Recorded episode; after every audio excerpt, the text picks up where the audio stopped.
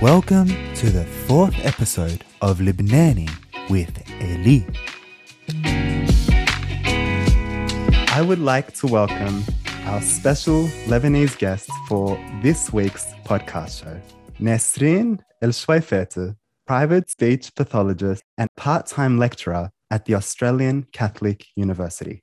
With over 15 years of experience working in speech therapy and early intervention services, she is dedicated to support the inclusion and participation of children with additional needs and help them participate in meaningful ways within their community.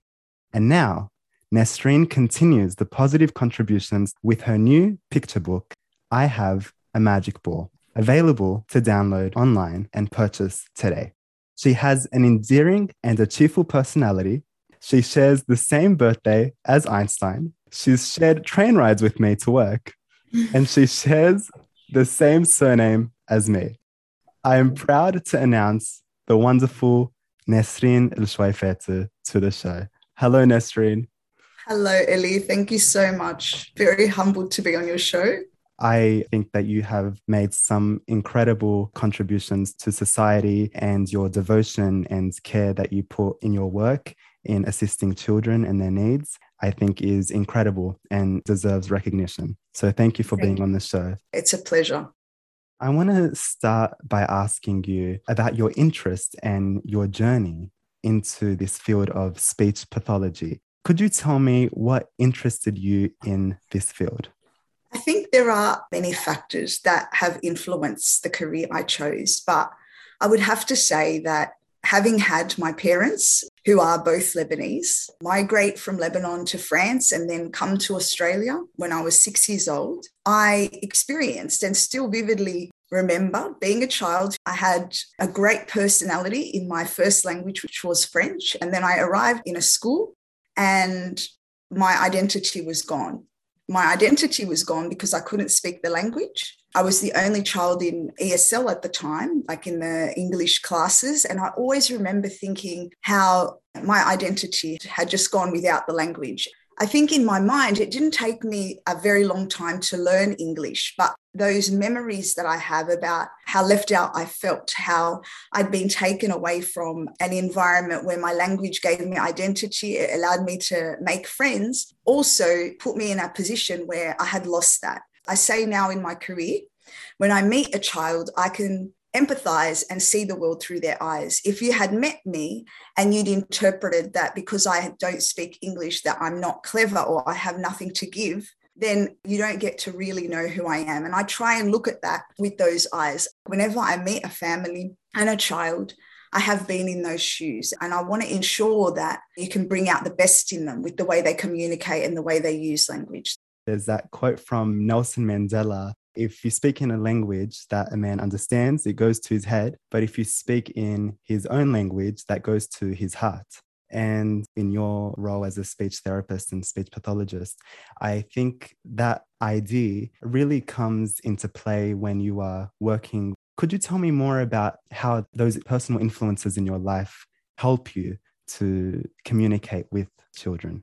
Well, I think it's exactly what you said. I think communication is definitely more than words. I've worked with a lot of parents, you know, when they're struggling to learn language, but they need that time and patience to understand their wishes, their hopes, and their dreams. So you understand as well that whether you have language or not, there's more than just language to communicate. There's also looking at feelings, looking at the whole person, and then being able to be resourceful. And I know my mum always said it with regards to her accent. She's always pulled people up and she says that accent has a story. I know a lot of people where the accent that they've acquired stops them and they hold a lot of challenging things that they have to work on when they're faced with people to not feel like they have to be more or be something that they're not when there's a language barrier or someone is learning a new language or having difficulty communicating, I think I've deepened that respect and that understanding for how to go on that journey. I think for many of us Lebanese people, we're a very diasporic country where we have many Lebanese living around the world. And I'm sure we've all had a level of that experience. And so it's a really nice point that you make that language is not just about words, communication is key. And the different ways and forms that communication can be expressed. How has your Lebanese experience influenced your position as a speech pathologist? Both my parents are Lebanese, and my dad in 79, because of the war, had to make a decision to leave Lebanon. It was unstable. So he married my mum, and the next safest place and the best place for him to get further education was to go to France. So, as a child, I know that there are many migrant children. I've met lots of different people my age and younger who've come directly from Lebanon out of war.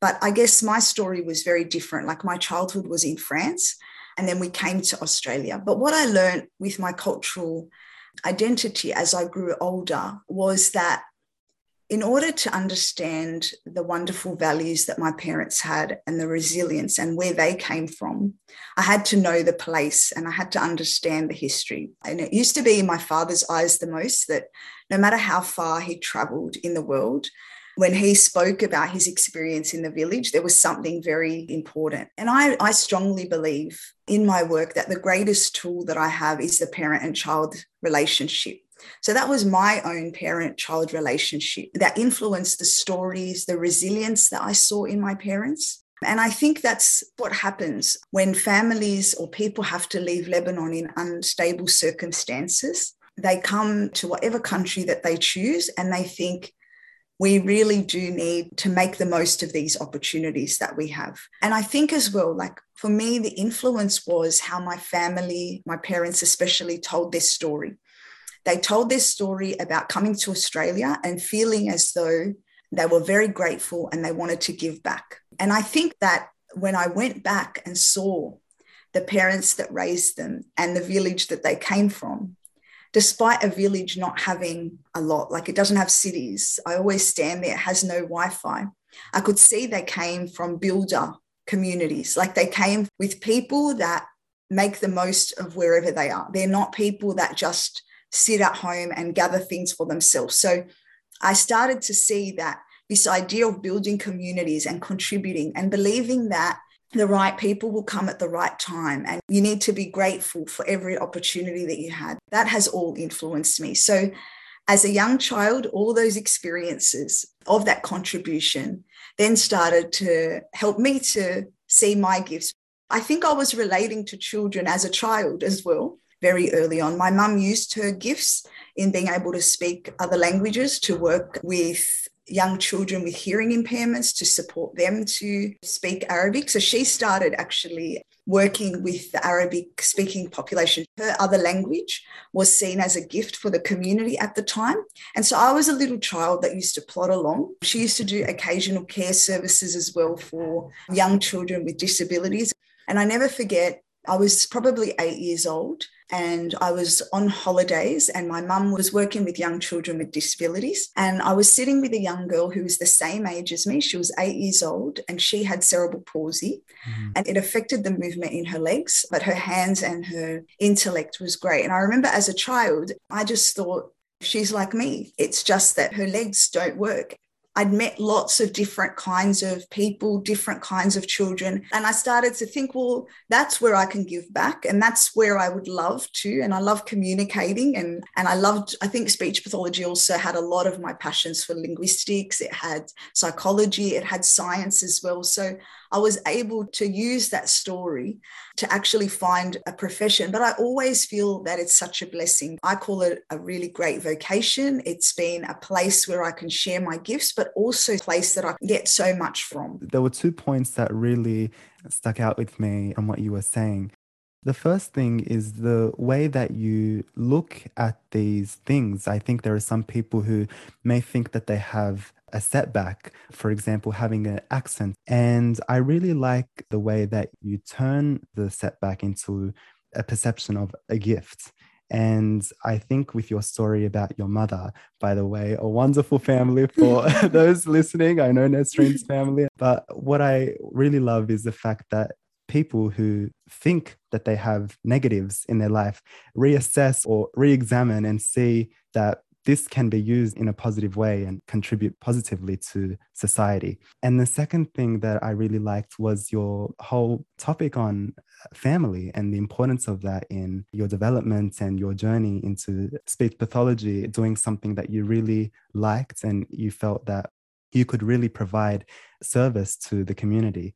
I want to ask you, Nesreen, how important is family or a supportive environment? Look, I think that we all need to be connected. I think that's so important.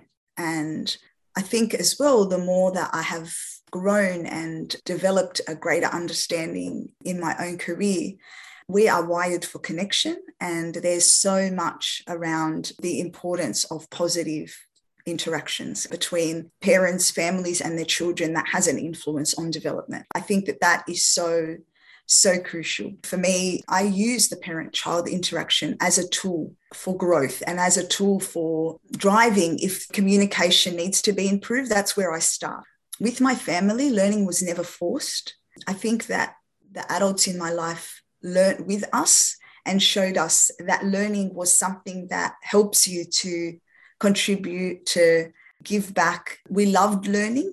And maybe that's because of the strong values that my family have for the value of education to support you and build strengths. But I think the role of the family is very, very crucial. We see in the Lebanese community, there is this uh, particular focus or push on children to enter fields of medicine or, or be a lawyer. And it's a very limited scope for children to explore. And I think perhaps that comes from one sense where the parent is afraid that if they don't go into these fields that their children are going to have financial issues in the future and they're going to have problems. But on the other ends of the spectrum you sort of see that maybe it's a narrow way of thinking about life. And perhaps if you do see the gifts and possibilities in your children then it would be a shame to not support and let that grow.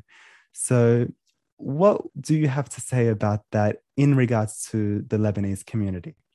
I think it's very important for us, Ellie, especially because I often feel, I always say, if you see the cedar tree, I'm enjoying the shade of the generations before us.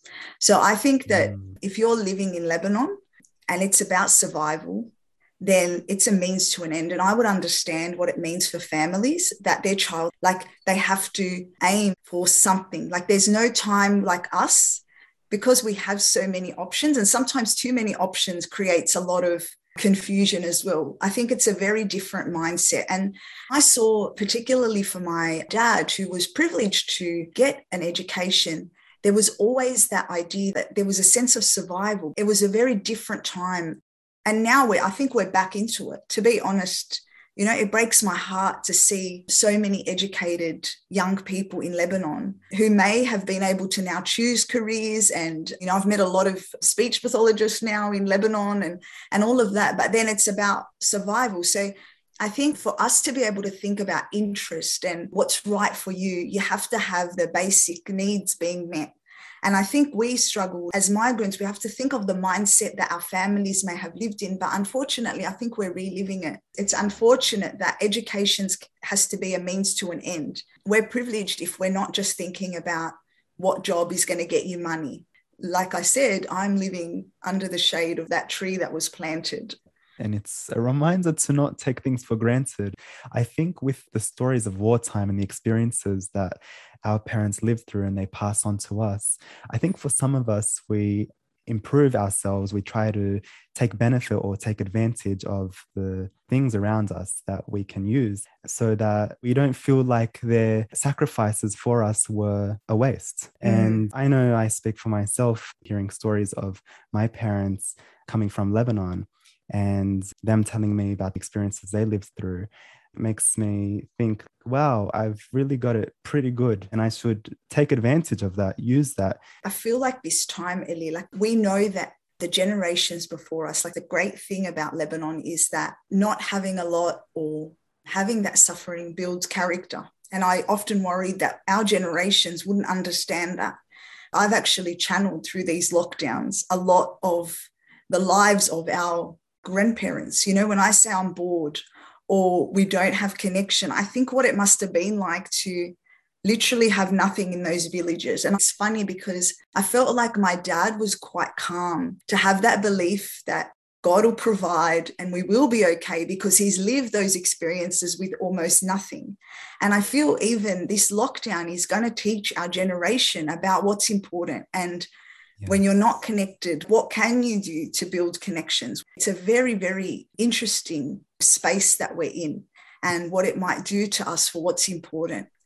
It really is. And I find myself during these lockdowns, it's a reconnection with family, it's a reconnection with friends.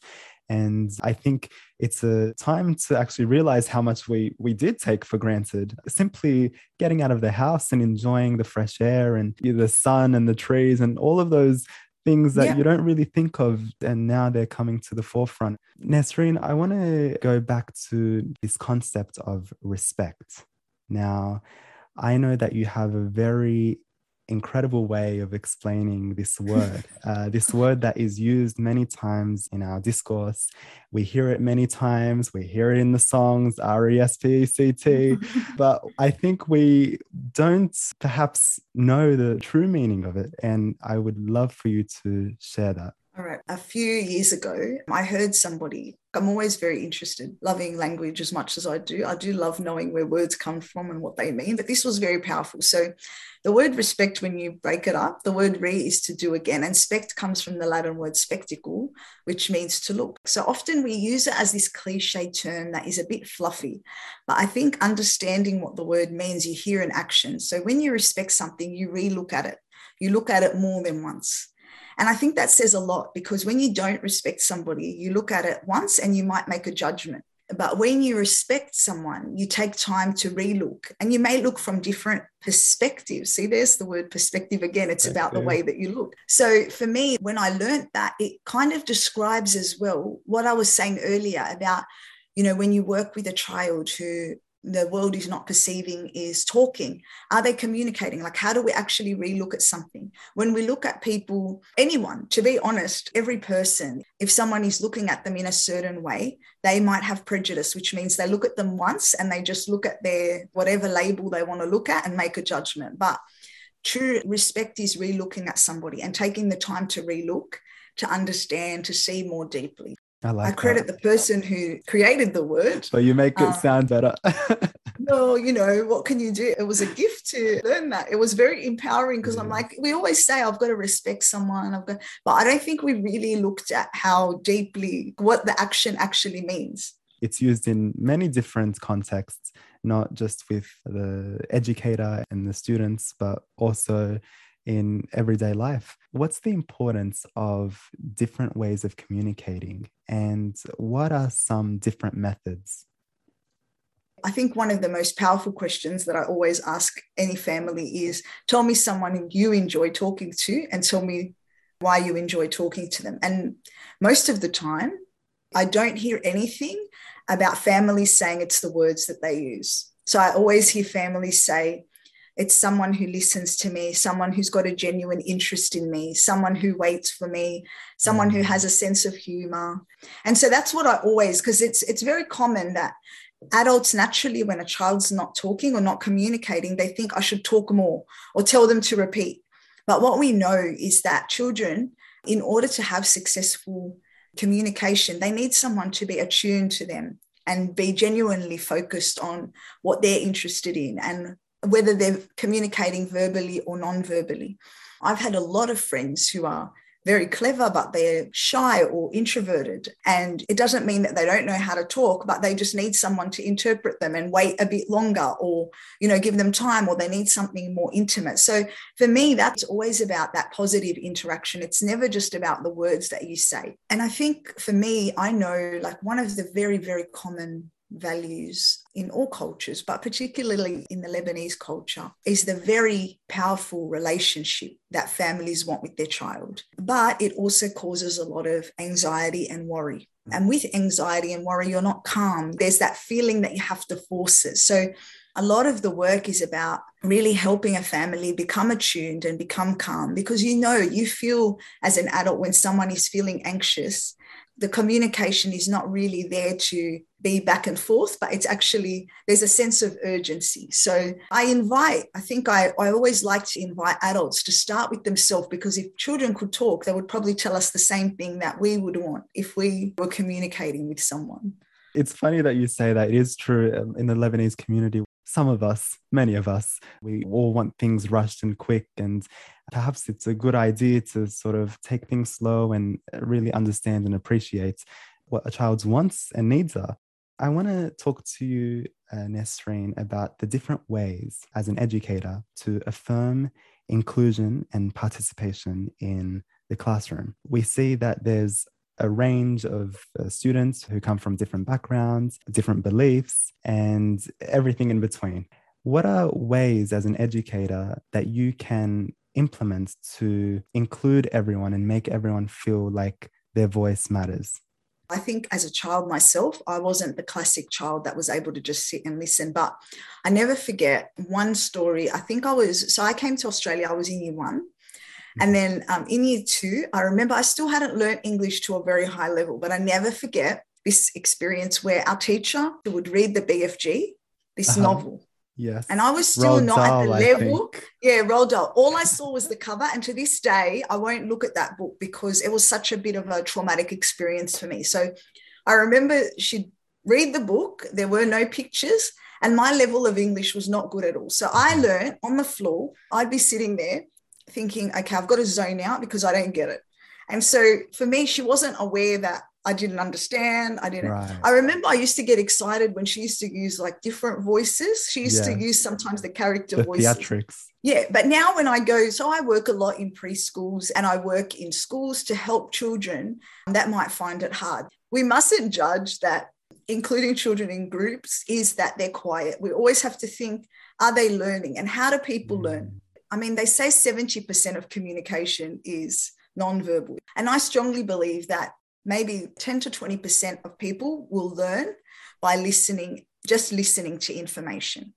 But what we know is that young children need to be involved, they need to have a role. I very much encourage for young children that teachers connect what the topic that they're talking about with props or games so that they can connect to life. They can actually feel as though they're understanding a topic. I think it's also children sharing their interests. So, starting from a place of knowing and knowledge and then building on that, connecting with families and understanding what children are like. The personality I had at school and the one I had at home would be totally different. I had life, I had identity away from school, but my teacher may not have known that. So it's very important that you get to meet the child, you get to understand what's important. Learning is not a one way interaction where you just tell a child something and that's what learning is. It's a good segue into my next question. It's about your new picture book. I have a magic ball. It's a gorgeous book with beautiful illustrations. And I think it really plays on what you were saying about active yeah. uh, communication. And I think in this book, which is all about a ball, could you describe to us how those methods are implemented in this book and how it came to fruition? Well, I have a dream, like to be able to demonstrate how this story can actually be expanded to be what we call like a multi-sensory approach. But one thing is, I developed this story. It was a PDF made up book version. And as I said, it started as a game with children where they were holding a ball and I would change what kind of ball it is. So, you know, in the story, we've got like an echidna ball, an eyeball, an ice cream ball, all different interesting um eyeball uh, yeah and so what I could see was that the children were able to imagine it was creating words because a lot of children don't have describing words or they don't, you know, like something's gooey, something's slimy, something's delicious, something might melt. And so I started to think about firstly the experience like this was a game and they were enjoying playing it and then a book that could go with that, where they could actually see words on a page that link to that experience. And so I really want to expand on that idea that this book is a resource and an experience that can help enable how we plan so that book reading can be actually a whole of body experience. And I'd mm-hmm. like to think, you know, if there was a child who came to a center, preschool or a school, and they didn't speak English, they'd still be able to know like a simple toy like a ball and be able to feel like they could enjoy and engage in that experience. It's a beautiful concept. And I want to ask where can people get this book? Well, on my Instagram, there's the link in the bio. So we've got a number of different online stores. I'll have a website soon as well. I'm hoping to sell some book bags. And I'm really mm-hmm. interested as well in the fidget toy craze at the moment to be able to use the interest in a lot of the sensory balls that are already available and be able to connect that with the story so that children can actually enjoy that. Brilliant. I'll be putting the link on my page as well so everyone can check it out. Nesreen, it's been a pleasure. It's really a privilege to be able to, to speak with you today. And thank you very much. I'm very humbled to be able to spend time with you. You know, when you let me know that you wanted me to be on this show, I just thought about how would I describe the important things in my career, the important messages that I have. And I thought, look at our flag, look at what it's chosen to actually have as a symbol. It's chosen a tree that includes growth. When we work with children, we think of the power of their influences and what's helping them grow. So for me, the cedar tree has a very, very important meaning. I can't wait for the next train ride with you. for real. for real. Thank you so much, Nesreen. So, you guys, check out Nesreen El new picture book, I Have a Magic Ball. I absolutely love the concept. The illustrations look so beautiful. And I think all children will enjoy reading this book. See you in the next episode.